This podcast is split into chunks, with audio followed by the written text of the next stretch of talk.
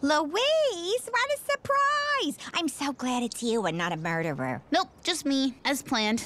Remember? No. And Gail, I wrote you weeks ago about staying with you. Oh, that darn mailman must be taking my letters. If that's his way of getting me to notice him, it's kind of working. You remember the cats? Do I? There's this one and that one. Oh, the, the other one. Oh, they like you. The farther they walk away from you, the more they like you. What's uh what's going on with the plastic situation over here? Are you renovating your bed? Ah, I'm not such a good sleeper, so I kind of invented this little game where I'm the last living person in the world. Oh, does that help or Yeah, this keeps out the radiation and the mutant carnivores that prowl the earth at night, and I sleep like a baby. Okay, well that's great. I'm gonna go hit the can. Well, I'll just call your mom and let her know you got here safely. No no no no do not do that. My mom said for you to only call her if I don't get here safely. Makes sense.